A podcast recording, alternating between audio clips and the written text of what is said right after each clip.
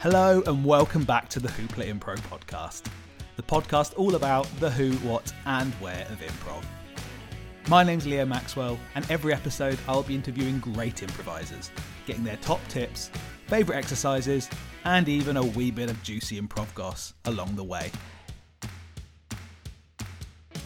My guest for this episode, recorded a few months ago in stricter lockdown times, is perhaps one of the finest impressionists on the UK improv scene, Mr. Andrew Gentili. Not only is Andrew famed for his fantastic celebrity impersonations, he is an expert character improviser, bringing his shows, music box, and beings to life with his unique physicality and commitment. In this episode, Andrew gives his top tips on how you can master any accent, the importance of regression in physical improvisation, how musical improv isn't necessarily about being the best singer, and we're also joined by a couple of his high profile friends. Enjoy. Andrew Gentili, welcome to the Hoopla Impro podcast. Thank you, thank you. Um, how are you doing? Yeah, not bad. Yeah, just uh, just about staying sane. Um, have you also been using this period of isolation to do impressions, voices, characters around the flat? I have done exactly that. Yeah, um, because I discovered this. Have you seen this new Google thing where you type an animal, it puts a 3D animal in your space, No. and um, you can go right up close. You can move it around, and it just locks it in place. It, it looks very convincing. So I've been um, doing a few things where I pretend to be Quint from Jaws, who's being visited by the shark and various other sea creatures. Now, I don't know Jaws. Now, this might be Oh, a right. real slight on me, but what would that sound like to the uninitiated? Oh, okay, so. so Quint kind of talks like this. He's a fisherman. He goes a shark hunting, doesn't he? okay. Oh gosh. So I'm imagining, uh, you know, any other inhabitants of your neck of the woods in London seeing you do this through the window. I've been living in this flat for 15 years, and um, the neighbours will have heard so many things that they're probably too frightened to see who who, who lives in this this place. So um, If one of those people managed to accost you on the street and said to you, "Hey, you Mister who talks to yourself," um, and with all the characters, you sound like you might be an improviser. If I want to get into improv, what would be um, some top tips? What would you say to Oh. them?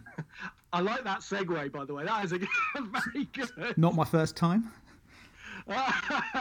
um, yeah, um, uh, in terms of how to get into improv or top tips of, because obviously I would say uh, I would I would point them towards Hoopla. Um, would be my would would be where I sort of send them, um, and have done, and uh, it also depends what kind of person they are, and you know different schools perhaps cater to different personality types. Um, Yes. but Hoopla is just uh, ah, can't go wrong. Because I think a lot of people, that's an interesting point. A lot of people might think, oh, I have something to give. I want to be creative. I've maybe acted before. I want to try comedy. But it's quite a daunting thing to, you know, put yourself into a position of going to an improv class. Yeah, uh, I think it takes it takes some courage, but that's the beauty of the drop-ins is that you can just go, look, I'll jump in, no one's going to know me, and I'll just have a go, and if I hate it, I won't come back ever again. And I, I, I, I think that very rarely happens because people probably get bitten by the bug as as as you probably did. Yeah, absolutely. Um, and if you're teaching one of those drop ins, what would be something that you would like, maybe three tips that you would like Yeah. to impart upon those um, newbies into improv?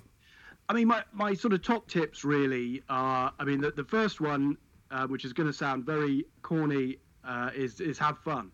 Um, I, I think that is so important because I believe that when you're having fun, that's what it feels like when uh, your sort of creativity is really unleashed, and you'll do the things that are very specific to you, the, the kind of the things that gave you a hunger to want to do improv in the first place, if you're having fun. So I think it's good to sort of check in with yourself and ask it, are, are you having fun? And if you are, then the audience is probably going to have fun as well. You've been teaching a long time, right, Hoopla? Yeah, a few years, yeah. um, and you must have seen a myriad of different student types, different people who you know might end up on the main stage in a year or two, or might just do it once.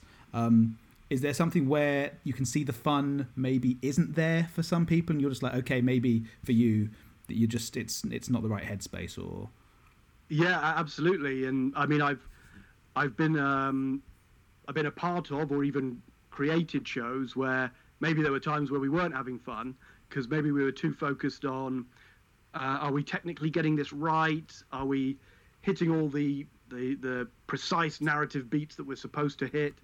Um, how are we coming across? Things that can get in the way and stop you from having fun. Um, and if that's what's happening, then you kind of get a zombie show. Mm-hmm. Uh, it can be like technically perfect, but you're not really enjoying yourself, so it's kind of a dead show. And the audience, I think, can feel that, and so they're not really going to have a good time either. Which can be confusing for people even if you've done improv for a long time. If you're thinking i'm hitting everything here like why yeah. is there not laughter coming through from the audience? Be like because you look rigid yeah stage. exactly exactly. Um, um, i just think it's a good thing is um, and i think so much of improv is uh, state control. So making sure you go into the uh, the show in the right psychological or emotional state. If you can get yourself into a place where you're going to have fun because you've sort of prepared that way, then you'll do a better show.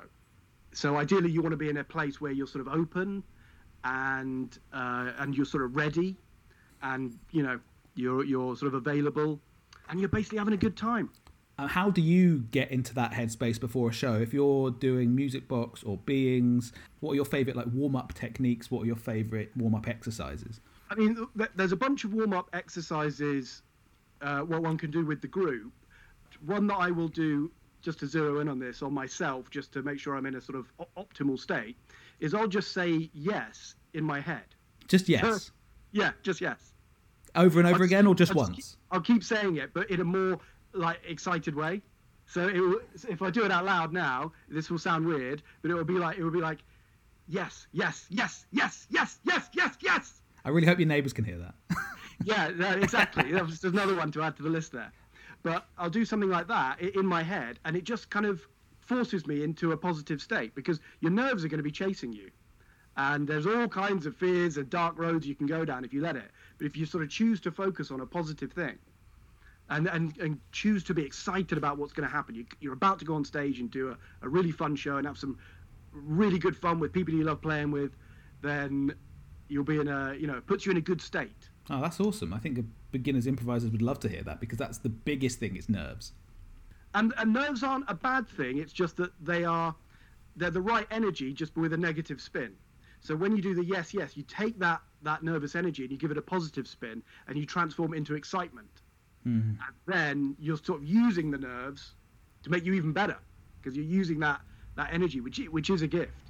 And it could be nerves. It could be I don't know anything else that you've you've taught, say because you do the um, accents and characters stuff mm. with Hoopla, um, you've done you do other levels. What are your favorite exercises when you know you're going to go and teach a class? What are yeah. your favorite exercises to get people in a I don't know? It could be a, it could be a listening mindset, it could be um, agreements. Yeah, yeah. So my, my favorite exercise, which I use pretty much across the board, and usually at the, the beginning of a, a class, is uh, I, I've come to call it mimic but it might be called different things in, in different places. Um, and that's a simple one where, and I think we, we've probably done it before because I've uh, coached uh, mm-hmm. Captain Forever, was it? Yeah, Captain Forever. For a bit. Um, and yeah, so everyone's standing in a circle, and then someone just says something, and we usually involving a physical thing like "Good morning, Jonathan," and then the next person mimics that exactly. You have to just mimic it exactly and then then that person does it to the person number three, and then number three mimics it exactly to person number four, and it goes around, and without anyone doing anything, it will naturally morph and change as it goes around. And also, as it goes around, people will laugh or make mistakes and things, and those are incorporated into it as it goes around. I think that sounds like a really great one for getting people out of their heads if they've come from a professional environment. Because at Hoopla and probably other places where we get a lot of people who work in high stress jobs, and to kind of yeah. close that door on that world and come into yeah. a world where you can just do something like that, which must get you so out of that professional mindset and into like, okay, we're in improv now. Uh, totally, yeah. I mean, I, I love it for for that reason. It's so silly, so everyone's just and because you're mimicking the the last person. Everyone's sort of having the piss taken, but together, Mm. um, and it's not it's not personal, um, and it just becomes this thing that we all sort of create together. And I just think it distills what we're we're doing in essence in improv, which is paying attention like crazy Mm. to the other person, and using that to inform what we then do next. Um, and you can't do it without without listening. You know, it forces you into it. Yeah, and that from having seen you um, teach that before, it involves something that you're very fond of as well, which is physicality. Yes. Yeah, Yes. because you do a lot of physicality in your show Beings with Susan Harrison, and I think that's a show full of weird and wonderful characters. Sometimes you play humans, um, often you don't play Yeah. humans. Uh, Um, correct. but you are one of the best people. Tagline there. That's literally what we've got on the. Uh, Is it? On our blurb? Yeah. Oh right, well maybe I've done my research, maybe I Oh, haven't. very good. Very. good. Um, yeah, but you are one of the best people at playing non-humans. I think that I've seen. Was that something you've always done? Was that something you've done beforehand? Yes. Yeah. I, I. I've often sort of found things, you know, am- amusing or interesting that might be from the animal world or whatever, and have wanted to to sort of mimic that. Yeah. I mean, Um, usually something just sort of interests me somehow, the way something looks or moves or sounds or a person, and then uh, you're sort of fascinated with it, and then you sort of feel this compulsion to mimic it for some reason. For some reason, I don't know why. Well, I think it's quite rare skill in improv because a lot of people find playing, I don't know, it could be low status characters or children or animals quite difficult. And that's where Beings is a very different show. What would you do to help people get over that fear of, I don't know, they're, held, they're holding back for some reason of doing that sort of physicality? I think it's just, I mean, you sort you sort of want to regress back to being a kid again, where those blockages just aren't there because you're just running around and you don't care anymore. Um, so I'd encourage you to get, you know, get the whole class to do it. I sometimes ask people to do this dinosaur thing. How, explain. All right. I'm going to try and demonstrate it here, right? So I- I saw this, this show in Edinburgh, and some guy did this dinosaur thing, right? He just walked across the room, and it was like this. Okay, you won't be able to see the whole thing, right? But you'll see you'll see enough to get what's going on. Okay. Andrew is currently walking across the screen very gingerly, um, a pained expression on his face, um, with his hands like a velociraptor.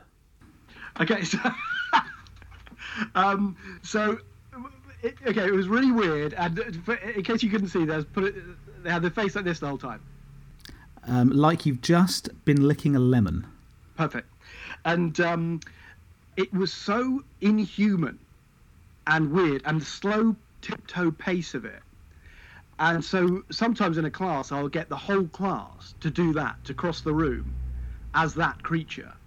And, and that is such a massive transformation, but they just sort of, they begin with something very specific to do. And I think once you can give people that, then they're like, oh, okay, I can do it. And then they've got the freedom to do whatever other creatures they might want. Yeah, if you make them do that and they're all going to be seeing each other doing something silly and they're doing something that kind of they wouldn't do usually, it Yeah. gets you out of the mindset of doing it in front of an audience, certainly. Absolutely, yeah. And also, it- it's quite a. You have to be quite rigid when you're doing it. So it takes a lot of uh, sort of control and commitment. And it's really commitment that sort of sees you through. Sees you through a show, really. I mean, you you got to jump in all the way, and uh, you'll probably swim. But if you go half-hearted, then you'll probably sink. Was that aspect of your show um, being something that you and Susan talked about beforehand, or was it something that um, just came about naturally? Uh, it sort of came about naturally because uh, Beings evolved out of a group called Storybag, which was a bigger narrative group. And one day, Sue and I were the only two people who could do a show. We really enjoyed just doing the two prov thing, which we hadn't done before, or I hadn't done before.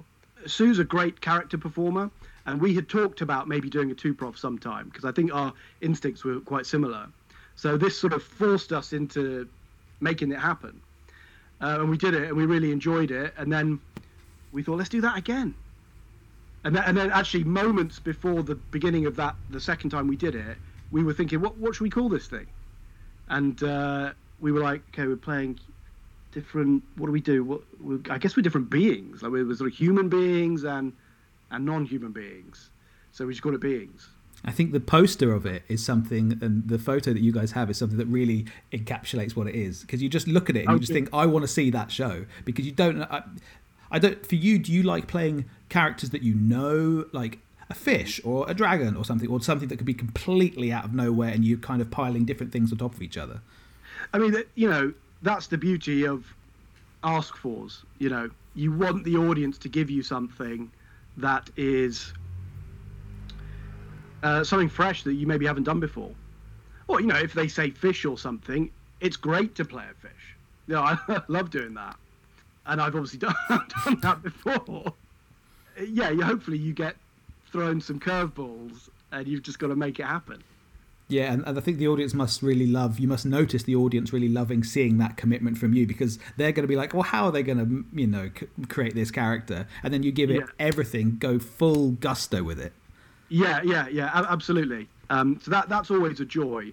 I always love that. That's why you know I love short form uh, because you're getting so many ask fors all the time, and that that challenge is yeah. And uh, and in beings as well, you've got just knowing that the canvas is so big you know, if you feel like playing, um, you know, the moon or some non-existent spiritual entity or a, a demon or, you know, to know that you can or you can i think we did a show once where we zoomed in inside someone's heart for a bit. That sounds um, beings very beings. Yeah and just knowing that you can go literally anywhere is quite exciting it's probably the most terrifying show uh, for me to do because there are no stabilizers. I mean, we have a more we have we do have a kind of a structure where we get three suggestions and we try to sort of play out three different storylines, but you don't quite know, and there's so much, you know, almost more rope to hang yourself with, kind of yeah, thing. Yeah, yeah, yeah. But again, that's part of the thrill, and the only way to get through it is just to commit. I mean, personally, I can see you doing a very good job as a demon, but uh, that might be purely because of the goatee um, on display. I think that might really suit. That's not a goatee. okay, caught me off guard there. Sorry, sorry. Um, it doesn't take me on swiftly to my next point, but what I want to talk to you about next is something that's fascinated me and scares me, but you do very well is musical improv um, oh, because yeah. you're in Music Box, and musical improv can be very daunting for many improvisers, especially those who might not be trained singers. What advice would you give to anyone who might love improv, might also love musicals, but doesn't have a trained voice? Well, I mean, I've been in Music Box for maybe seven or eight years now, and I can't sing. is that is that honestly you can't sing because you do a very good job of it? No, I, that's very nice of you to say, but I'm not a singer I'm a shower singer at best. Tom Hodge on the keys does such a good job of playing, and I just sort of roar along with him and try to keep it in time, and uh, it kind of works. But obviously, there are people in Music Box who are really genuinely great singers who are going to raise the roof. I know I'm not one of them. I think a musical show, the cast needs to have some people that are going to deliver the goods in terms of a musical. And I think if you do that, you can have a few. You know, I tell myself, you know, Bob Dylan can't really sing, so. Uh... yeah, and kind of Bruce Springsteen can't either, really. Yeah, you know, there are these sort of broken voices they can be called. So I go, well, there can be some imperfect. And look, uh, the bottom line is that as long as you're not completely off with the timing and you're not, you know, wrecking the the music. Yeah. And you're singing from the heart, whatever that character is, the audience will go with you. Now, I don't know whether you've seen this film or not, mm-hmm. but Mamma Mia 1. I have seen that. I am probably, I don't know if you might join me on this, but I, not many people do, this bandwagon, the bandwagon of one person. I like Pierce Brosnan singing in that film for the very mm. reason you just said, which is it sounds like it comes from the heart. It's not good, it's very gravelly, yeah. it's very not like a great singing voice at all, but what he's singing about matters to his character, and I liked that. Yeah, absolutely. Yeah. So I, I think now if all of the film had Brosnan level singers, that's not gonna that's not gonna fly. Okay, but you can afford to have a Brosnan because you've got Streep and all these others doing really good singing. So Music Box can have afford to have me because you've got some players there that are absolutely beautiful singers. Uh, so it must be nice to be in a group like that to know that you've got people who might be good um, physical improvisers or character improvisers, musical improvisers or game improvisers, and everyone's going to bring different things to that show. Absolutely, yeah. I mean, that you know, one of the joys of uh, being in a team and casting is uh, having that mixed bag and being like, okay, you know, so and so can bring the grenades, so and so's on sniper, so and so, you know, you've got people with different skills they bring to the table. And what know. made you want to take the plunge? If you're not a trained singer and you don't particularly think you're like the best singer in the group, what Yeah. made you jump into it? Well, I mean, I was very surprised when, again, seven or eight years ago, I was asked to audition for it, and I, you know, I thought, why the hell do they want me to audition for Music Box? Because I'm not, I, mean, I'm not a singer. Um, but I thought, what the hell?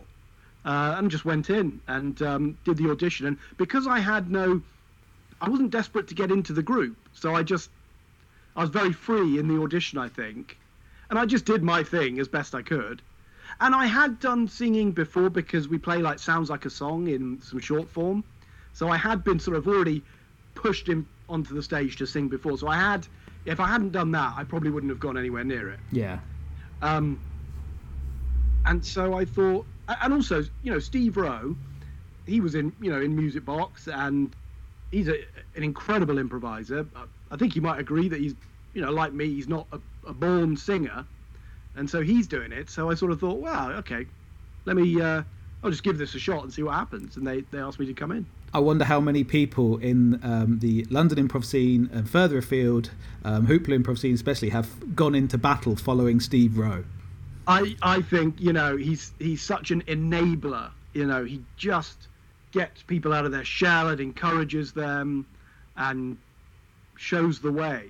Quite special that way. He is. I think he. I remember him saying to me, probably the first time I did a beginner's course, and this is someone who makes money out of selling improv courses. He, I said, well, what else do I need to do? What levels do I need to do? He was like, just get on stage. Just get on stage. That's the best way you're going to learn. Yeah. Um, I thought that's brutally honest, but really lovely. That's great. Yeah.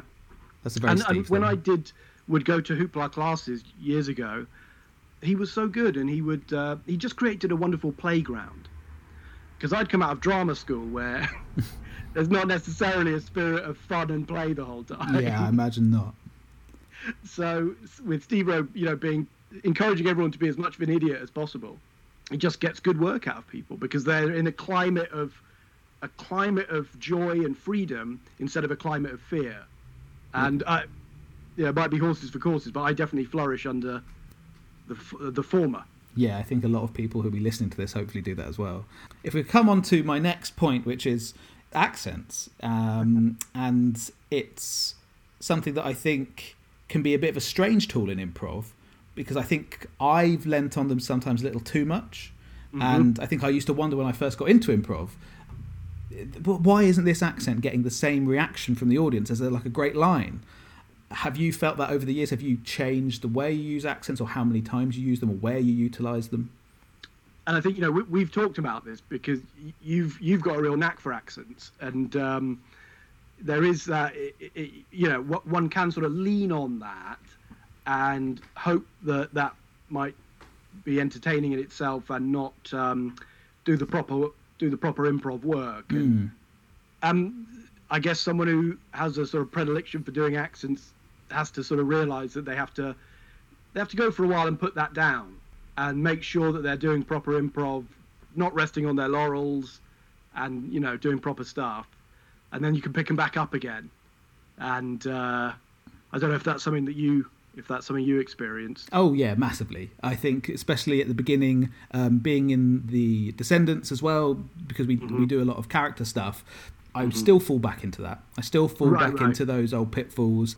Yeah, because that's just something I've always done in my life. So I thought, well, I'll bring it to the stage as well, and it can be useful in certain aspects. But um, Mm-hmm. what I think is interesting, and you might find this as well, is that the people who can't do say you're in a scene and it's set in a Glaswegian factory, the Mm-hmm. people who can't do it in your team and the audience can tell they can't do it, but they give it a go, gets a much better reaction. Yeah, absolutely. Yeah, yeah. No, when when people give it a go, that's always the best. You know, the best laugh. Yeah, I think it's uh, as long as you're you're doing the accent, uh, it, it, you know, it's, it's it's appropriate for the the story and the scene, and you're not doing it gratuitously, Mm. then I think it's it makes absolute sense to bring it in. You it helps to sort of paint the world and you know create the world and it's quite nice to you know if you're doing different storylines and stuff or playing different characters in one show, having different voices helps to sort of you know delineate them more clearly. Um, because you teach accents and character stuff with Hoopla. I'm Yeah. so interested in that because it's something that I think I've been lucky enough, and you're probably the same, to be able to do it from like a um, a younger age. But Yeah. if people are coming into it wanting to learn it, how do Mhm. you go about teaching them from scratch? there's there's sort of different phases of it. What one part of it is getting people just to sort of subtract themselves. So, you know, I try and get people to realize that, you know, the only way you sound, the way you sound, is is why. I mean, why do you have the voice that you have? Your environment and your upbringing. Right. So you mimicked the people around you, and now you sound that way. So I, I just go, well, you've still got that skill. I mean, yes, you know, the brain sort of concretizes as you get older and things change, but you can still do that. And a lot of it is about just giving yourself permission to do that. So I try and create an environment where people feel free to just sort of let go of themselves and play with themselves, not in that way. Yes. Do you know what I mean? Um, yeah, that freedom of feeling unencumbered of any stress or pressure must be really nice for them just to hear that maybe for the first time. well, you're this thing with this this body and this voice, and you can do all sorts of things with it, and maybe things that you haven't done with it before. And that's why things like mimic, I think, is so good because Mm. they right at the start of the class, you're starting to do things. You know, you come from the office, and now you're going. Do you know what I mean? Yeah, it's, if, It's so- if the bizarre. if the person in front of you in the mimic line has done a, an accent where the jaw is jutting out and they're talking like that or something like that, and someone passes it around, maybe for the first time, they're doing an accent they never would have done beforehand, but they're just mimicking. They're not even thinking about it. They're just jutting their jaws out. So step one is sort of give give them the permission to get them to give give themselves permission to uh, become different things and to play use their voice and body as an instrument and not just a house. that makes sense. Um, and and then the next bit is really I, I will learn an accent. Most of this stuff will happen automatically, so it took me a while to sort of break down what I'm doing and turn them into sort of playable exercises. But one thing I sort of say is catch a corner. So just find a a, a sentence, a, a phrase in that accent or the person you're impersonating, and just mimic that. And the class have already done it because we've just been doing mimic, and they've already found that they can become more things than they thought they could. So just zero in on that little sentence and uh, drill that until you can mimic it. And once you've got that down, then we sort of unleash it in, in uh, uh, on stage or you know in class in scenes, and in sort of high emotion, high intensity scenes um, that, that are fun, where they don't have time to think too much, and they just take that that sentence that they've got, and and if they if they start to lose the accent, you just say that sentence again. So, have you got any that you use, any sentences that you use for getting into a certain type Yeah. of character? Yeah, yeah. Um, you know, I've, I think I've mentioned before the um, if I've got to do like a Geordie accent, you know, if I if you ask me to do it now, I can't do it.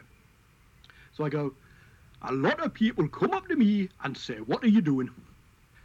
And so I can talk like that for a little bit, and if I lose it again, I can go. A lot of people come up to me and say, "What are you doing?" I can do it again. Do you see what I mean? So it's like an aeroplane. It starts to go down, but then you say the word again, it comes up again. And if you do it enough, you can one day. It's like you know riding a bike or something. One day you can just ride it, or driving the car. One day the penny drops, it just clicks. So it's practice and doing that, and then one day you can just do it. Um, that must be really satisfying for you as a teacher in those classes to see your students come back again and again after they've done their homework and after they've done that to see them get from a place where they couldn't do it at all to being able to do it in scenes at the end. Exactly, yeah. Um, and so much of it, as I say, is you know if they can do a little bit, which they can, then they can do the rest of it. Once they conquer that first bit. Um, and is that the same with you for impressions? Do you also take a corner? Uh, yes, yeah, exactly. Yeah, so I had to do like a, a Trump impression recently. So I, I will go on YouTube and look at him speaking, and try and ca- catch a corner, try and catch a phrase that sort of captures some of his how he sort of speaks. I'm trying to think of what it was now. I spent the morning with Kim Jong Un. Tremendous guy, great guy, wonderful person.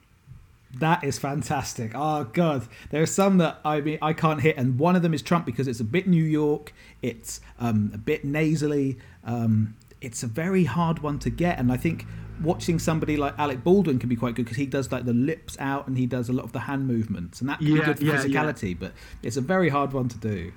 It's tricky, yeah, yeah. I haven't really. I've I've had to do him for a voiceover project, so I haven't worked so much on his sort of physicality.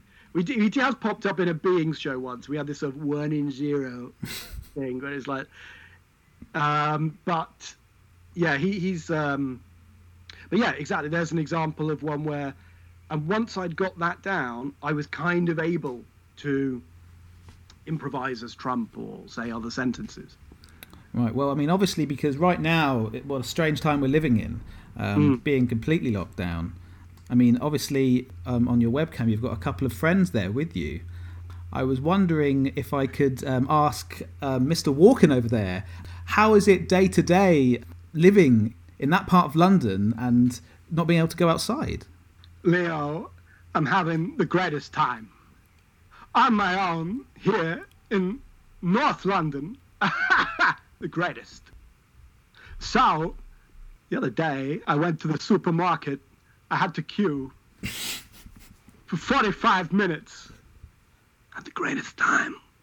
Playing with myself in my own brain. It's the best time you could have. So, Leo, tell me, what have you been getting up to in Willesden Green? Well, in Willesden, obviously, it's different. It's very different from um, you know down in Hampstead because we don't have Yeah. the sort of posh vegetables down down where you've got them. If I could, if I could ask your friend um, Mr. De Niro, actually, um, what sort of things have you not been able to buy in the supermarket that you'd usually love to have? I have found it very difficult to get hold of some bog roll. Oh, I ain't to wipe my ass. I haven't got anything I can do that with. What am I supposed to wipe my ass with? So I have to go without. It's been difficult. Very difficult. we have to do um, without such a lot of things right now. Um, your friend Jonathan Pryce, we have to do without the theatre, without intellectual hobbies. What are you doing to keep yourself sane in the house? Well, I'm trying to be a good boy. I had to instruct myself to put my cock down for the lockdown. I don't know if that's going to make the edit, but I hope. Do you know what? I'm going to keep it in. Brilliant. Okay. I'm sorry, Leo. Sometimes you just can't help yourself. Okay. Uh, I think we're going to have a Hooper's going to have a lawsuit. Something I've been asking everybody, which I'd like to come on to finally, is if there was a show that was put on in honour of Andrew Gentili. You haven't died, you're still very much alive, but people are just celebrating you for the person you are and the work you've done. Um, but you get to curate it. Who are your top three acts who are going to be on the bill?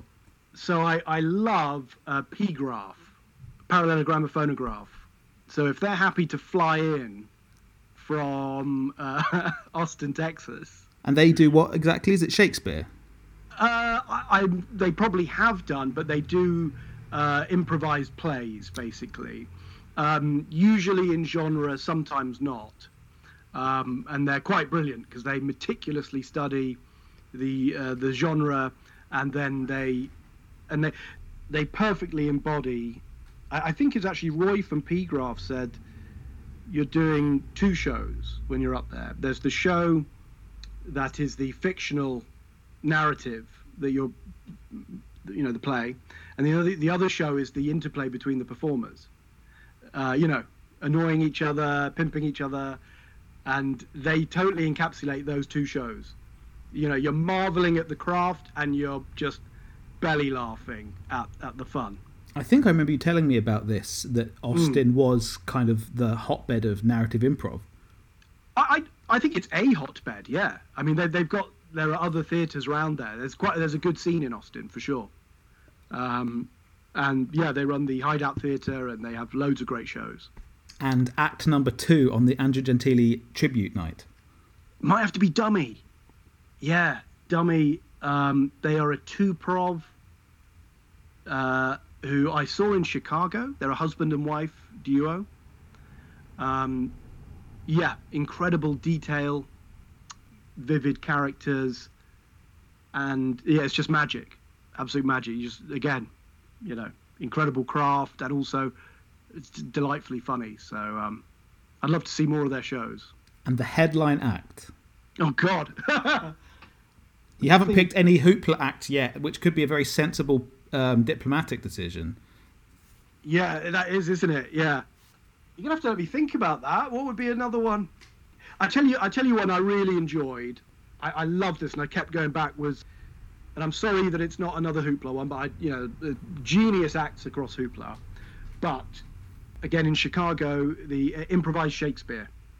I can't remember if that's exactly the name of the show, but they did it. They did improvised Shakespeare, and again, howling with laughter, and the way they were doing it all in rhyme, iambic pentameter, etc., etc. Incredible. It's uh, you're making me pick favourites here, which means I have to exclude other great acts. So uh, you know, it's a difficult position to be in. But those were certainly three shows that that really blew me away. Probably when I was sort of getting into improv, and you know, had just started, had already been doing it, but then what you saw these things and you you just went all over again. How is that humanly possible? Well, I'd just like to say from the bottom of our hearts, thank you so much, Andrew, for coming on the podcast. Chris, it would be the greatest honor. Come back. Thank you for taking the time to listen to the Hoopla Impro podcast. For more episodes, you can find us on Apple Podcasts, Spotify, Google Podcasts, and at hooplaimpro.com you'll also find a great range of resources and other information on our upcoming classes. And do give us a shout out on social media at Hoopla Impro on Facebook, Twitter, and Instagram. See you next time.